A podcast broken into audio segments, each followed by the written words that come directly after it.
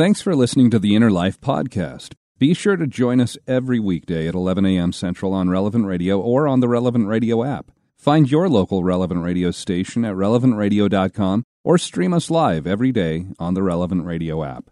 It's time to set out on the pathway to healing and light. This is The Inner Life on Relevant Radio. If you have questions or concerns about your faith journey, if you are struggling or searching for something more, if you are in need of some spiritual direction, our Catholic priests are here to help. One heart at a time. Welcome to The Inner Life on Relevant Radio. Welcome to The Inner Life, the show that brings you some direction in your spiritual life. Every day, our spiritual directors field your questions, your comments, and your stories to give you some time, some encouragement and hope for the continued journey to meeting Jesus face to face. My name is Patrick Conley, in for Josh Raymond today.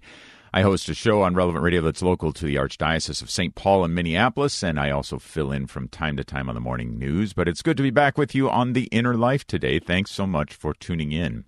Our topic for today, of course, on Fridays, we look ahead to the coming Sunday, and this Sunday is the great solemnity of Corpus Christi, the most holy body and blood of our Lord Jesus Christ. The great solemnity instituted for the Universal Church by Pope Urban IV in 1264, and who had the inspired idea, if I may say so, of commissioning St. Thomas Aquinas to compose the liturgical text for the feast.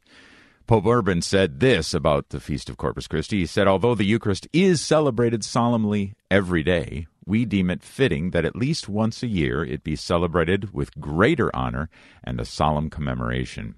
Well, there's nothing more important than the Eucharist, right? So it's a great, uh, great solemnity to be celebrating this coming Sunday. Little story from my own personal life. My wife and I were, uh, well, before we converted to the Catholic faith, we're converts uh, from evangelical Protestantism. And once when we were contemplating converting, but hadn't yet decided upon it, we took a trip to Rome. I remember many impressions from that trip, most of them positive, if I may say so, but one of the most significant ones was sitting in the shadow of Vatican City and opening up a printed copy of now St. John Paul II's encyclical Ecclesia de Eucharistia, and the very first line grabbed me. This encyclical begins with the words, The Church draws her life from the Eucharist. Those words hit me and stuck with me. The church draws her life from the Eucharist. In fact, those words prepared me to hear the words of my pastor a few months later as my wife and I were undergoing RCIA. Speaking on the Eucharist, he began his talk by saying, If the church has the Eucharist wrong, we've got it all wrong. Wise words, and uh, that's what we're going to be contemplating today. Let's say hello to our spiritual director for the day. We'll be guided today by Father Rob Kroll. Father Kroll is a Jesuit priest and director of spiritual formation at St. Francis de Sales Seminary in Milwaukee. Father Kroll, welcome to the program. Good to have you on with us. Thanks for being here. Hello, Patrick. It's good to be with you and our listeners today. Uh, I'm actually at Creighton University, and tonight um, a large group of seminarians from around the country are beginning an eight day silent retreat as part of a, a summer program through the Institute for Priestly Formation. So I'd like to entrust them and the, those of us that are directing them to the uh, to the prayers of those who are listening today. But uh, yeah, good to be with you, and it's it's a great topic, isn't it? I mean, you mentioned it. Uh, I appreciated the little personal uh, sharing that you gave us, and um, the Eucharist certainly is our life. It's the source and summit of our faith, and um, so I'm, I'm happy to be able to to reflect on it today. Absolutely. And so glad that you're here with us to do just that. Well, as we get into it a little bit, before we pitch it out to our listeners, just wanted to uh, ask you, Father, as you have a unique perspective in and amongst the rest of us who are who are laypersons anyway, mm-hmm. about actual consecration of the Eucharist. And can you give us any mm-hmm. kind of a sense uh, about what it's like to consecrate the Eucharist? Mm-hmm.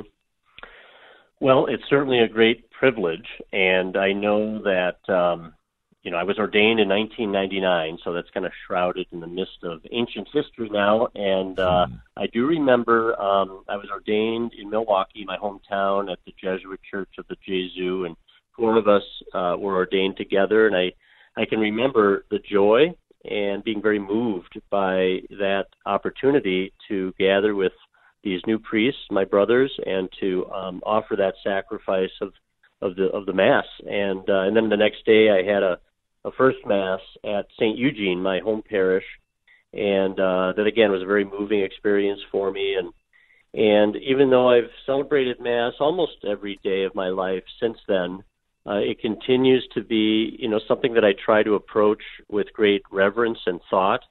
I always keep in mind uh, something that the missionaries of charity have in each of their sacristies around the world, wherever they have uh, a presence and a chapel, they have a sign for the priest to read before he celebrates Mass. And it reads, Dear priest of God, celebrate this Mass as if it were your first Mass, your last Mass, and your only Mass. Hmm. And uh, and I really try to take that to heart because uh, while it is a great privilege, obviously, to celebrate Mass and uh, and bring the Eucharist into the world through my hands and my ministry, uh, because I do it every day, um, it can become, you know, rather mindless. Um, I can be distracted if I'm not careful, um, and so I have to try to, uh, you know, just prepare myself beforehand with getting my mind and heart in the right place, and then afterwards having a, a brief time of thanksgiving as well. So, so yeah, it's a great uh, privilege as a priest. I think only the Eucharist and and uh, probably uh, reconciliation or confession are the are you know there's nothing more nothing else in my priesthood that really is more important and, and gives me more joy than those two sacraments. Wonderful. Father Rob Kroll is our spiritual director today here on The Inner Life. Well, Father, when you were talking about that, I couldn't help but place your words in my own heart and life. And even though I'm not consecrating the Eucharist, I do receive the Eucharist, try to very mm-hmm. frequently. Mm-hmm. And with that being the case, of course, I too need to prepare myself. I need to uh, enter as deeply as I can into the mystery and uh, be well disposed to receive the Eucharist. Maybe that's a good question mm-hmm. for our listeners. Do you have a time, do you remember a time when the Eucharist really hit home for you, when it really came, you clearly understood a little bit more about what it is, what kind of a gift it is. Do you have any tips or secrets to share? Do you have any questions about how we can take the Eucharist uh, more seriously, I suppose, or approach it with mm-hmm. more reverence? If you do, please give us a call, 888 914 9149. Again, that phone number. 888 914 9149. Join the conversation. You can also send us an email, innerlife at relevantradio.com. Well, Father, we're uh, thinking about that uh, disposition, as I mentioned, being mm-hmm. disposed, well disposed to receive the Eucharist. What advice would you mm-hmm. give to listeners in terms of being well disposed, and what does it mean to be well disposed to receive the body and blood of Jesus? Yeah, that's a really important uh, question, Patrick, and I guess I would approach it from a couple of different angles. I mean, first of all, I would say that in a very general sense, a global sense, a broad sense, we want to approach the Eucharist um, obviously with reverence, and we want to be in a state of grace, right? We're asked by the church not to receive communion if we know that we're in a state of mortal sin and we've ruptured our relationship with the Lord. Um, so we want to approach it, you know, none of us are completely holy and perfect, of course, but we want to be well disposed in that sense, you know, morally um, ready to receive this great gift of our faith, uh, the Lord's very body and blood, soul, and divinity. So we don't want to approach it in an unworthy manner. Um, another way we can talk about being disposed is to prepare ourselves um, by living a, a, good Catholic Christian life. Um, the Eucharist is meant to be um, nourishment for our life. We're meant to live a Eucharistic life. So when we receive the Eucharist on Sunday or any day that we go, we should then leave the church and live out the Eucharist in our words and actions. And so we want to be well disposed in that sense that that every day we're, we're living a Eucharistic life. So when we approach the altar and receive the Lord's body and blood, you know we're we're doing it well, and and, he, and He's again nourishing us to go out and live a life. Now, more immediately, I would say that uh, you know some things we can do to help dispose ourselves might be to uh, educate ourselves a little more about the Eucharist, especially if it's been many years. You know, we maybe we went to Catholic grade school or high school, or maybe we uh, went through an RCIA program like you did. But uh, mm-hmm. if we haven't read anything about the Eucharist in a long time, we might educate ourselves a little bit more and also maybe read some of the saints' writings about it. We can also try to, um, you know, come to Mass a little early if we can and, and spend some time in quiet prayer. Um, and just, just again, trying to dispose our minds and hearts to receive uh, Jesus. Um, we might, uh, you know, Matthew Kelly, the great Catholic apologist that I think many of us are familiar with. He's a sure. an Australian man. He, um, you know, he suggested bringing a, one of those tiny little notebooks, like a pocket notebook and a pen to mass, and and as you are are are experiencing the mass, to maybe write down something from one of the readings, or maybe the homily, or maybe there's a hymn, but just to make a small notation about something that really touched you in that mass and then you know you go home, and then and the other six days of the week, uh, if you're only going on Sunday, if you're going every day, that's that's fine too. But uh, you try to live it out. You know, try to live out whatever you wrote down, and then when you come back the following Sunday, you write down something else, and pretty soon you have a, a notebook full of kind of little ideas that that struck you, and so that might be something practical to do as well. Um, yeah, so those are those yeah. are a few little more practical things. Wonderful. Uh, that's a, a, great set of tips and suggestions there from you, Father. Thanks for that. Thanks for that so much. Uh, we are going to go to the phones now. We've got Craig who's calling in from Oconomowoc, Wisconsin. And Craig, you are on the Inner Life. Welcome to the program. Us, Craig. Okay. Well, if you are there, Craig, hang on the line, and we'll make sure that we've got uh, we've got you situated and ready and and uh, and set to go. And let me, Father, let me turn back to you in terms of your own calling, because I think oftentimes the uh, I, oftentimes the Eucharist can play a very significant role in terms of vocation.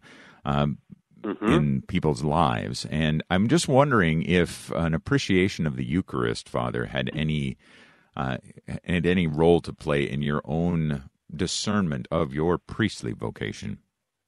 Mm-hmm. Yeah, I would say it did, uh, Patrick. I, I went to St. Eugene Grade School for eight years, and during those years, I was uh, an altar server, uh, as many priests were when they were young. And um, there was something, I think, very significant about participating in that kind of intimate and close way in the Eucharist. Now, obviously, as a young boy, uh, well, even now, I don't fully understand the Eucharist. It's a great mystery um, all the great truths of our faith, be it the Trinity, the Incarnation, the Eucharist, you know, they're they're not irrational, of course, but they're suprarational. They they kind of go beyond our ability to fully grasp and understand, and, and that's a very good thing. I mean, if God and all the mysteries of our faith could be brought down to our level where we would understand them thoroughly, uh, it wouldn't be a very great thing to believe in. Right. But I, I would say for me, there was something about the mystery of the mass uh, that I remember, uh, and just being able to again serve, uh, help Father Mac in uh, at the altar, um, and, and to just see how people receive the Eucharist, um, you know, reverently and joyfully. All of that uh, really, I think, made an impact on me, even I, even if I wouldn't have been able to articulate it at the time. And and then as I got older, you know, I, I appreciated more and understood more what the Eucharist was about, and I, I kind of grew up in the 70s and then high school in the eight, early 80s. So at that time, um, I would say like Eucharistic adoration wasn't a big part of my experience. Uh, but as uh, you know, as I got older and as in more recent times, adoration has has kind of made a, a comeback. Um, that's also been an important part of my spirituality. And we can maybe you know talk about that in benediction sure. uh, later in the program. But um, yeah, I would say that uh, certainly the Eucharist had an important part of my vocation. As a Jesuit, I was also very drawn to the, the example and the mission of the Society of Jesus that I experienced in, in the schools that I attended, and so there was that dimension of the faith too. But but the Mass was certainly key. Mm. Very good. Are you devoted to the Eucharist? Do you receive the Eucharist frequently? Do you make regular visits to the Blessed Sacrament? If so, call in, give us your story, and share it with our other listeners. 888 914 9149. I think we have Craig back on the phone now. Craig, let's go to you calling in from Oconomowoc, Wisconsin. Welcome to the program. Thank you, John, and hello to Father Kroll. And I have just two ideas that I, two understandings that I had just come to appreciate, and I'm 78 years old, and I went through Catholic schools all my life. The first is what the transubstantiation really means. I'd like Father Rob to explain that. It's not just consubstantiation, as it was clarified in this reading, it's a transubstantiation, and I never had a as full a realization of what that mystery is. And then the second, quickly on top of that, is that when we receive Christ in the Holy Communion, when we go up to receive Holy Communion every day, as it was explained in this book, we are not receiving a thing, the host. We are receiving a person, and that deepens my appreciation of the Eucharist. Mm-hmm. Yeah. Well, thanks, Craig, for calling and asking those two things, and I'm happy to try to touch on each of them. Yeah. So, with respect to transubstantiation, I mean, we as Catholics believe that um, you know through that consecration, consecratory act of the priest, that what begins as ordinary bread and wine, some of the most uh, ordinary and uh, you know humble things that we have, things that we don't value very greatly, um, they become uh, the body and blood and soul and divinity of Jesus Christ. Now, the accidents, we often make this distinction, you know, be, between the accidents and the essence.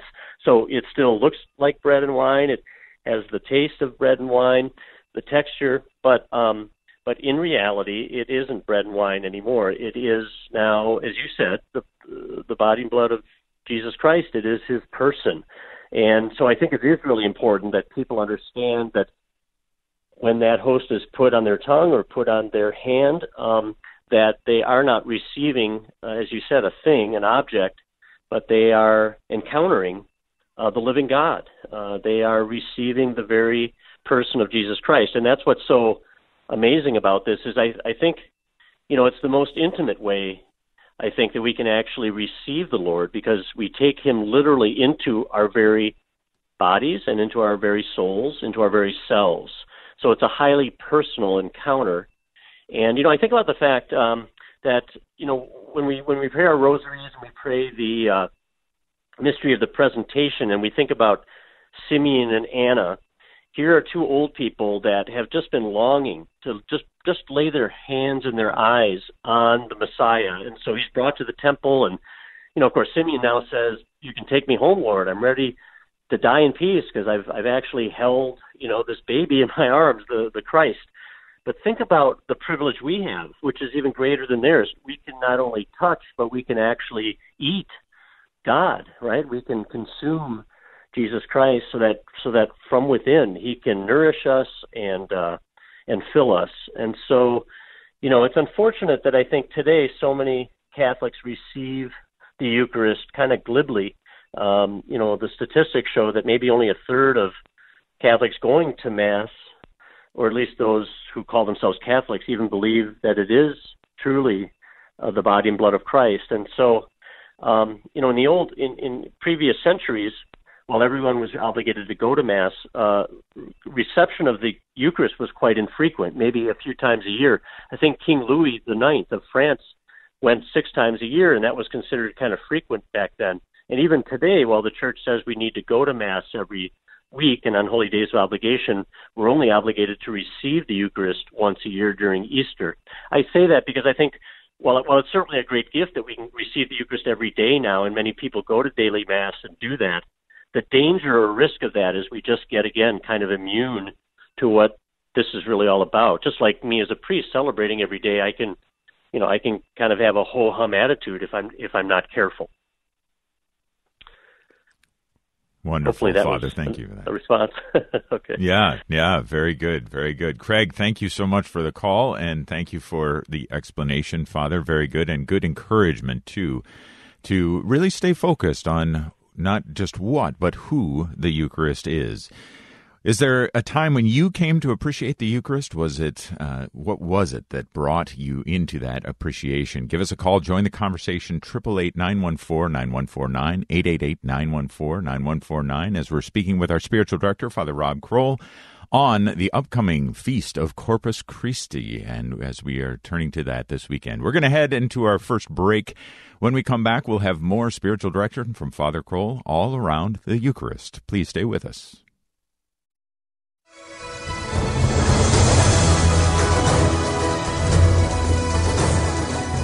If you're looking for a little help on your journey of faith, our priests are here for you. Call now 1 888 914 9149. That's 1 888 914 9149. Or email us innerlife at relevantradio.com. This is The Inner Life on Relevant Radio. Welcome back to the Inner Life here on Relevant Radio. Patrick Conley in for Josh Raymond, and I'd like to thank I'd like to thank both Jim Shaver and Patrick Alog in their help with the, putting on the show today, and our spiritual director as we talk about the Holy Eucharist with their upcoming feast of Corpus Christi. Our spiritual director is Father Rob Kroll, a Jesuit priest and director of the spiritual formation at St. Francis de Sales Seminary in Milwaukee. You know, Father, you had mentioned uh, in response to that last call, you'd mentioned a little bit about uh, there was there's a number of people, and it's been shown again and again that there's uh, people, even self-proclaimed Catholics, self-identified Catholics, who don't believe in the real presence of Jesus there in in the consecrated elements of the Eucharist. Just wondering if you have any advice for something we can do, maybe just one thing we can do to help people who are struggling with that belief in the real presence. Hmm. Yeah, I think uh, Patrick, what I would want to highlight is because um, we talked about the fact that we're receiving a person.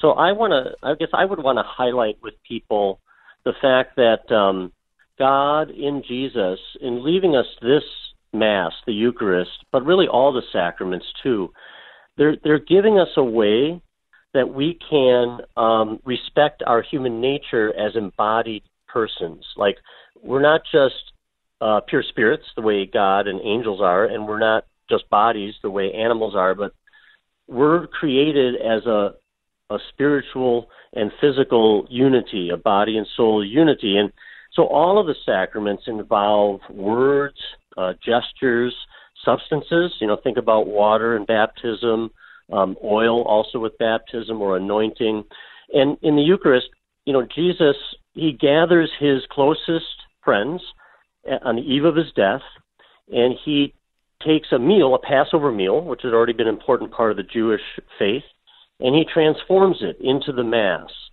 And I guess I would want to help people understand that in doing that, Jesus is respecting and honoring our human nature as embodied persons. I would also want to highlight the fact that, you know, anytime we have an important celebration in our life, a birthday, an anniversary, July 4th is coming up.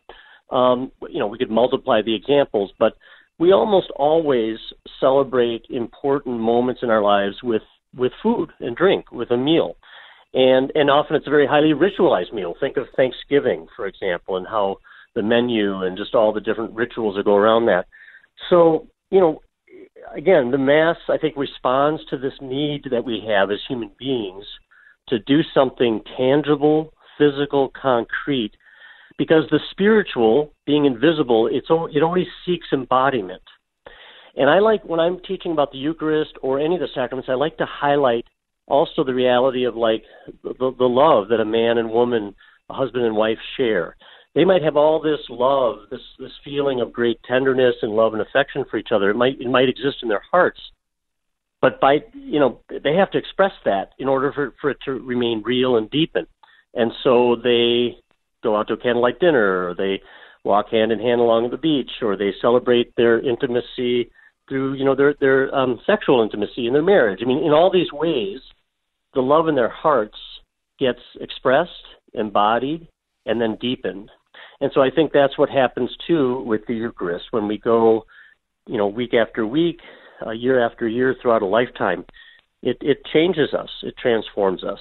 So those would be some thoughts that I think can help somebody who may not understand why why we do this. It's both a a sacred meal and at, at a table, the table of the Lord, and it's a sacrifice on an altar.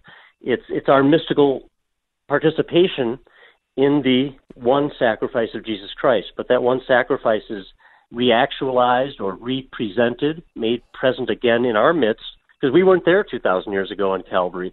So this way we can touch it. We can we can unite ourselves with it in a very real and intimate way. Sure. Thank you, Father, for that. Uh, is there something in your life that really has helped you to understand the real presence of Jesus in the Eucharist? If so, give us a call, join the conversation, 888-914-9149, or send us an email at innerlife at relevantradio.com. Let's go back to the phones, Father. We've got Natalie calling in from Hayward, California. Natalie, welcome to the program. Hi, good morning. Thank you for taking my call. Sure. Good morning. I, I good morning. I just wanted to comment on um, how the Eucharist and adoration has um, affected my life. Um, I'm not a frequent. I do now, um, at 35 years old, um, know the importance of the Eucharist. I used to long for it, going to Mass every Sunday. Um, I, I wouldn't confess. I would just see everyone walk up and take the Eucharist, and I longed for it. I wanted to be a part of that. I knew there was something else I should be doing. I felt there was more I could be doing. Um, I, I did my confirmation eventually at 27, and I did start making it a habit of of of a lifestyle change to go to mass every Sunday, and then I I started confessing, and I I feel like it's changed my life in such a positive way. There's always trials and tribulations that happen, um, but there's been key points um, before this um, that I've gone to the foot of the cross in the church when no one's there. I ask them to open the church up for me. I just need to pray, and and uh, it's a blessing that they have been able to do that. Or I would go to adoration, and I would just sit there with the Eucharist and um that's because that's what I've been taught you know and and when I would do that it just made the biggest um difference in whatever what was going on in my life um and and I just want to ask a question too. Um I'm confessing but how often do I need to confess to be able to take the Eucharist every Sunday? I I I feel like I might slip up and and I'm sorry, but I, I sometimes maybe may cuss, use a cuss word, I get angry easily. So do I need to go to confession every week for me to be able to take the Eucharist every every Sunday or do I still go and what what can I do? What can I do? Yeah. Yeah, it's a great question, Natalie. And uh, before I answer the confession question, I just want to highlight something you said, which is, you know, when you go to adoration, um, you find that it really helps you when it comes to some of these trials and challenges in your daily life. And I guess what I want to highlight there is, you know, we don't go to adoration or receive the Eucharist at Mass primarily because we're looking for some spiritual high or some intense, you know, emotional experience. Now that can happen, and if it does, praise God, you know, it's a nice gift. But what really matters is that we are allowing the Eucharist to transform us into Christ. You know, St. Paul talks about clothing ourselves in Christ. And so, you know, when we eat a hamburger or uh, salmon, you know, whatever food we're eating at our at our table tonight, when we eat that food, it gets broken down in our digestive system and it kind of becomes us. It's absorbed into us. When we receive the Eucharist, while we do, of course, absorb that into our bodies, over a lifetime, it progressively transforms us into Christ. We become more Christ like. And so I want to just highlight that, first of all. But with, with respect to confession, I mean, the church would say that if we're aware of any serious or grave or mortal sin, then we should get to confession quickly uh, before we receive the Eucharist, because again, we want to receive it worthily and in a state of grace.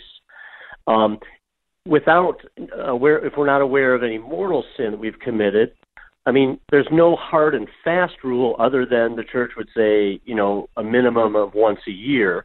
But I think most of us that are trying to take our faith seriously and live it out well, we recognize that that's a pretty low bar. And so for myself, like I work with all these seminarians and just in my own life, you know, I encourage at least a monthly confession because I figure in every 60 days or 30 days, um, I have, you know, thought things, said things, done things that are not are not holy or good, and even if they're not serious, they're still sins.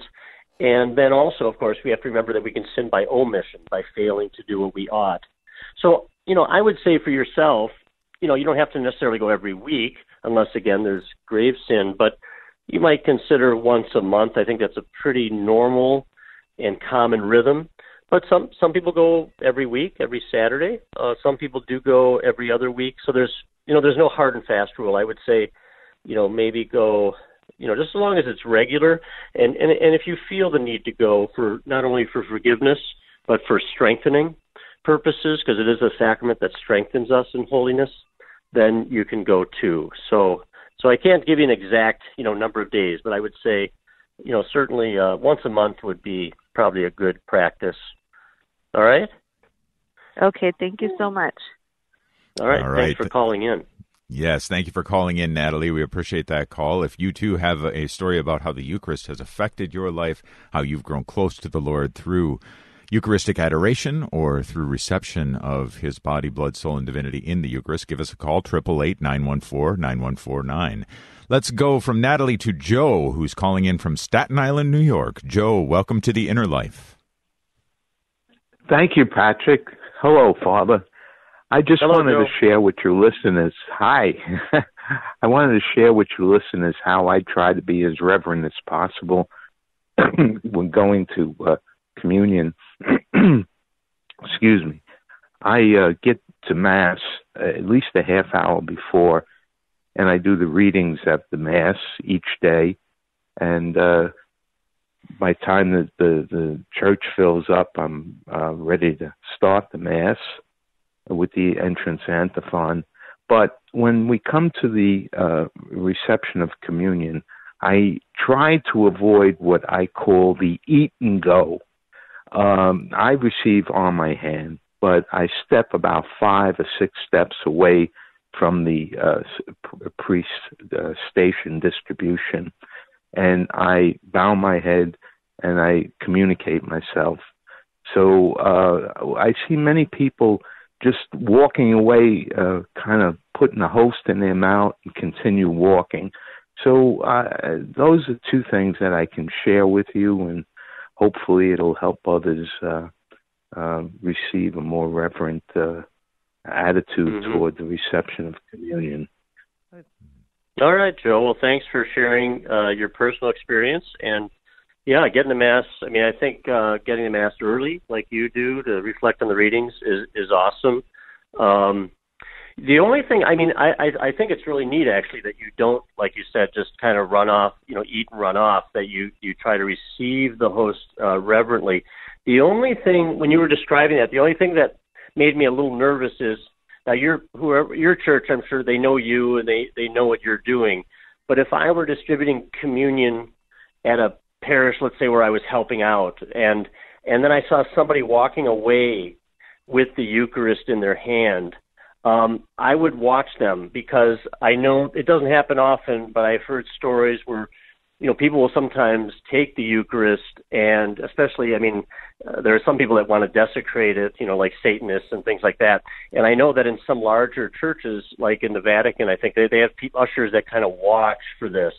So I only say that because um, you know that could make uh, a Eucharistic minister or or the priest or the deacon a little bit nervous. But you're not going far. I know you're just going a few steps. But um, you know what what what you what a person could do is maybe as they receive it in their hand, they could put it into their mouth. Um, they could step over, you know, a step or two to the side. I've seen people do that, and then they might look up even at the crucifix, receive it, uh, make the sign of the cross, and then kind of reverently walk back to their pew. But but anyway, I appreciate your uh, yeah your reverence sounds really wonderful. So thanks for sharing that.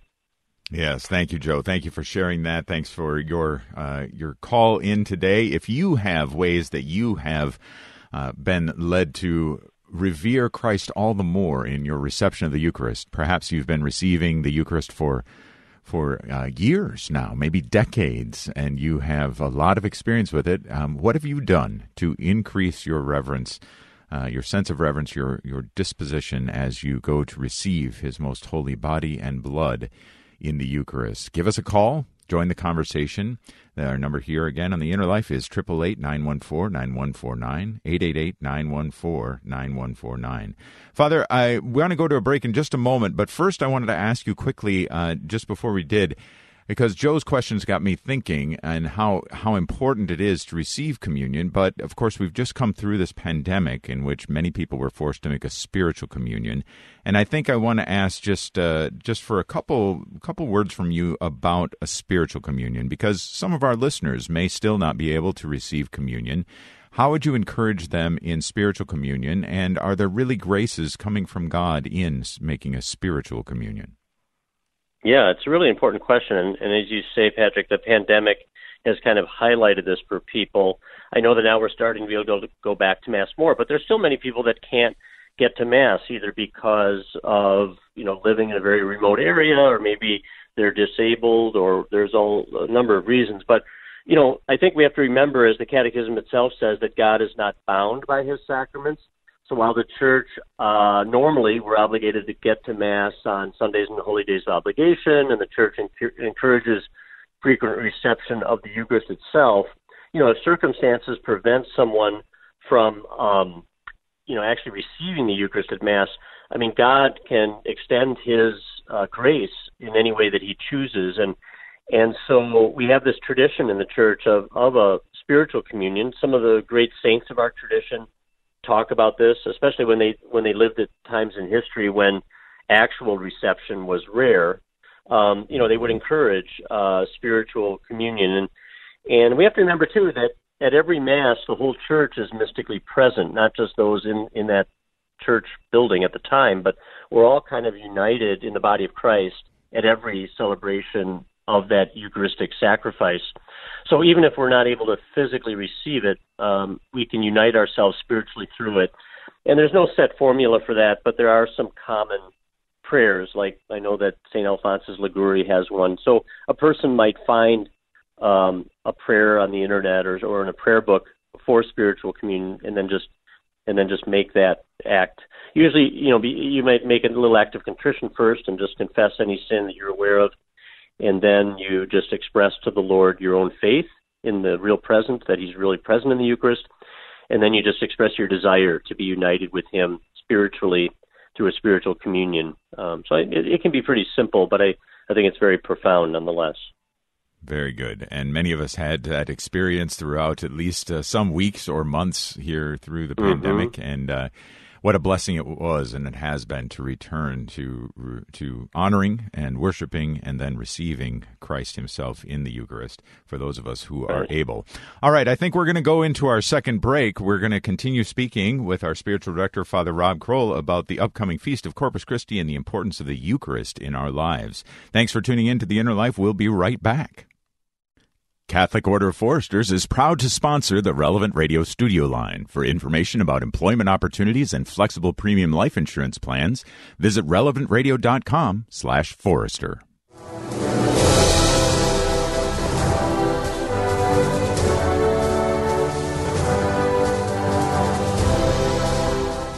If you are struggling or searching for something more, if you are in need of some spiritual direction, our Catholic priests are here to help. Call now 1 888 914 9149. That's 1 888 914 9149. The Inner Life with Josh Raymond on Relevant Radio.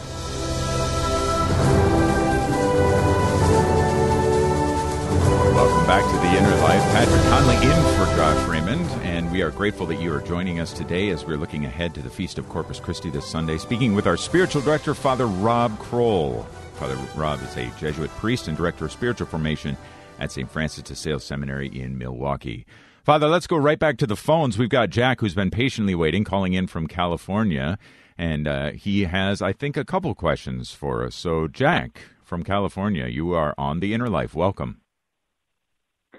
Hi, thank you for taking my call. Um, you actually answered one of them, um, but I'll ask the other. So once we receive the Eucharist, um, how long are we considered uh, a tabernacle? Um, yeah, that, that's the question. Hmm. Okay, Jack. Um, you know, I've never really uh, heard that question, or, or I don't have an exact, you know, uh, time to give you. I, I think we have to be a little careful. Um, I like the word tabernacle a lot. In fact, when I um, when I give preach weekend retreats, I'll often preach them in a in a chapel where there is a tabernacle with a sanctuary life, and I'll try to help the retreatants realize that when they receive the Eucharist, you know, in a sense, we become a, a living, breathing, mobile tabernacle because we have the living Christ within us. And and what what a difference it would make in our world if we looked upon all the other people we bump into in our daily life as you know living tabernacles. I mean, either because they're Catholic and have that Eucharist within them, or because they're Christians and and uh, you know have uh, the living God, the Trinity dwelling within them. But uh, yeah, in terms of how long, I, I mean, again, it depends. I I don't think it isn't like uh, you know if you receive the Eucharist at 8 a.m. Uh, you can say that by noon or 5 p.m. Uh, somehow you know you cease um, you know, living in the spirit, right? I mean, I think we have to be a little careful about, again, reducing it to a thing. Um, and it's about a personal relationship with Jesus Christ, and hopefully a regular, whether it's weekly or even daily, that that regular nourishing of the Eucharist kind of maintains that that reality that we're connected to Christ, we're um, united to Him. Now, there is, I think, at least in my own spirituality, as I think about it, you know, I'm, I'm very aware that right after receiving the Eucharist, um, there's kind of an intimacy there, and I I try to make a, an act of thanksgiving, and so I don't like just rush off from Mass. I think it's important to try to make an act of thanksgiving and just pause, you know, for a, at least a brief time to acknowledge that um, the Lord is now, you know, present in in a kind of a very intense way. But you know, does that intensity lessen or weaken uh, as the hours go by after communion? I mean, I don't know. I'd have to, you know, do some more thinking. I think about that. Maybe other people have thoughts about that that they want to share. But um, again, the danger is we kind of turn it into like, like you know, like a vaccine you get or something. You know, has a certain like the COVID vaccine, they say has a certain duration, right? Or so I think we have to be careful about reducing the Eucharist to uh, just this um, object that kind of has a efficacy for X amount of time. Or I don't, I don't know if it really has like an expiration date, as it were, um, the way you know the the food and drink we might have uh, does. But anyway, so I can't give. I guess I can't answer your question exactly, perhaps the way you were hoping, but maybe what I've said uh, makes some sense. Yeah, Jack, thank you for that. I think uh, I think it's an important question, but at the same time, I think, uh, of course, what uh, transcends that is the promise of Jesus' presence given to us as we are, as you said, fathers, we are remade in His image and likeness, so we uh, mm. become mm. more like Christ through the reception of the Eucharist. Jack, thank you for the call. Let's go from Jack to Tom, calling in from Waupaca, Wisconsin. Tom, welcome to the Inner Life. Oh, thank you for taking my call. Uh, sure. I've been going to church and receiving communion, and I had some doubts. And a friend of mine taught me a prayer that's in the Bible. It's Jesus, I do believe, but help me with my unbelief. So I started mm-hmm. saying that every time I received Holy Communion. And one time I received communion and I said that prayer, and I had so much joy in my heart I'm in the back of the church and I'm giggling. I couldn't stop giggling for like three, four minutes, and I had so much peace. And I know when I receive Jesus now, he he makes my heart more like His every time. Mm-hmm. But that prayer, yeah, I think if it wasn't for that prayer, I don't know if that would have ever happened. But I know I've always had some doubt but I just kept saying that prayer every time I received Holy Communion, and it was amazing. That's all I can mm. say. Mhm. Well, thanks, Tom, for sharing that experience. And you know, those words come right out of the Gospel. Uh, the Father, I believe it's the Father of uh, a boy that that the Lord is is is healing. And uh, so, yeah, those are classic words. You know, Lord, I believe, help my unbelief. And um, and it is nice when once in a while it happens where maybe our heart is touched in a particularly uh, strong or emotional way. You mentioned the joy that you experienced, and so that's to be welcomed as a great gift.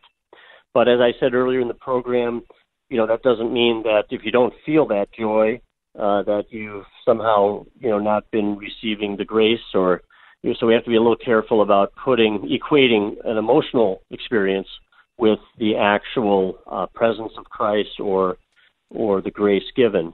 Uh, it can happen in our prayer too that we go through long periods in prayer where we feel dry, distracted, or abandoned, and the Lord Lord can actually be teaching us a lot through that experience. Whereas if we if we're always expecting to be on a kind of a, a spiritual high or to have all all the sweet and delightful feelings in prayer, and if we don't get those, we're going to be maybe tempted to give up. So we have to kind of distinguish between an emotional reaction and the actual reality of the Lord's presence. But nonetheless, it, it's wonderful that you uh, find that prayer helpful and that you are uh, at least occasionally uh, touched in your heart by the by the Eucharist. So thanks for sharing that. Yes, thank you, Tom. I appreciate the call and great story to uh, great prayer to pray. Lord, I believe, help my unbelief. Let's go from Tom to Anna, who's calling in from Chicago, Illinois. Anna, welcome to the Inner Life. Hello. Um, that's a very good point because I think this is like an addition to what that point is. mm-hmm. um, basically, I this is just my experience. I mean, with the emotional response that I'm talking about, also um, the the the feeling I have is like the current ease, the current ease of the present um, when I receive the Eucharist, and then like when I talk about like I'm fearful about the future and all this stuff, and then like Jesus is telling me, don't worry about the future, worry about right now. Uh-huh. I'm easing your okay. pain right now. So uh-huh. he's like the present for some reason. That's why I, the Eucharist to me is the more often you have it, the more ease you have at the present you know, so like mm, I don't know for some reason I got that idea from. Uh huh. Um, so you yeah. you find you saying so that when you receive the Eucharist, it, it, yeah, it kind of helps you Anna to uh, trust more. You kind of have a deeper trust that the Lord's going to, you know, be with you and kind of work things out, and you don't you don't have to worry or be anxious so much, right? That's right. Mhm. Yes. Yeah. He no, and I think your... it's, it's a good reason to. Go ahead, please. Go ahead he eases your anxiety basically. Uh, so because he eases, he he helps you in the present. Mhm. Mhm. Yeah, and I think yeah. it's a good uh, reason to go to mass even daily or more than just on Sundays because uh, you know we need him every day, and we always face difficulties and trials. You know, maybe not every day, somewhat regularly. So I think um, yes, for a lot of Catholics that are devout and receive the Eucharist regularly, they find that you know, receiving the Lord does bring them a peace and a confidence and a strength um, that they might not have otherwise. And uh, and there's also, you know, we have to remember that the Eucharist. I mean, there's there's the actual communion that we receive, but we also hear the Word of God proclaimed. That's another way in which Christ is present at Mass, and um, and the and the priest or deacon may break open the Word in a way that also gives us some insight and some consolation so along with the actual body and blood of Jesus, you know, the Mass can bring us uh, wisdom and and help uh, through other, you know, through other aspects of it too. But but thanks for yeah, thanks for calling in, Anna. All right. Thank you, Anna. Appreciate it very much. Let's take one more call. Let's squeeze one more in here. We've got Faith who's coming calling in from Jersey City. Faith, welcome to the Inner Life. We only have a little bit of time left, so please be brief. Okay. Just wanted to say that in 1978 I was completing a master's degree at the University of Vermont and working, and my job went part time. So the time that I had, I used to go to the Catholic Newman Center and spend time before the Blessed Sacrament.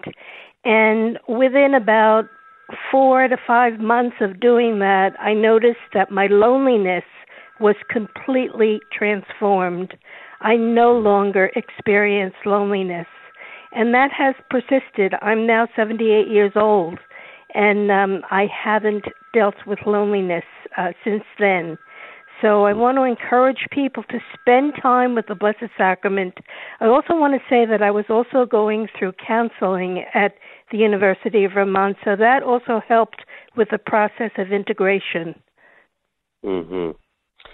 Well, thanks for sharing that, Faith. And I probably don't need to add much commentary. I think it's just it's a good witness, and uh, the combination of the spiritual and the human or psychological there, you know, that's that's often in our lives. Those two things kind of relate together. So, uh, yeah, I mean, we're receiving the Lord Himself in the Eucharist. You know, so uh, what better friend do we have? I can understand why your loneliness would be alleviated. So, thank you.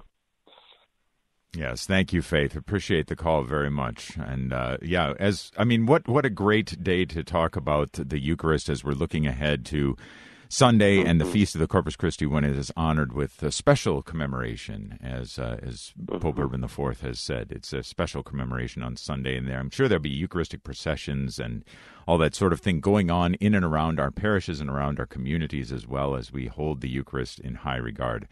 Father, as you know, we always like to close our show with a blessing. So, if you, if I could ask you, please, to uh, to close off the show, we've got a little bit of time here. Um, we would love your blessing as we look forward to this great feast coming up on Sunday. All right, very good. Well, in the name of the Father and the Son and the Holy Spirit, Amen. And Heavenly Father, Jesus, our Lord and brother, Holy Spirit, our advocate and guide. We praise you and bless you and glorify you this day, especially for the gift of the Eucharist. We ask that we might always approach it and receive it reverently and live it out fully in our daily lives. And I ask that you bless all of our listeners as they um, try to live good and holy lives. And so please uh, send down your blessing. May the blessing of Almighty God, Father, Son, and Holy Spirit come down upon you and remain with you forever. Amen. Amen. Father Rob Kroll, our spiritual director today on The Inner Life, thank you for tuning in. We will be back on Monday. In the meantime, stay tuned. Father Michael Brennan is our celebrant at the Church Chapel of the Nativity in Green Bay for the sun or the daily mass. Thanks for joining us.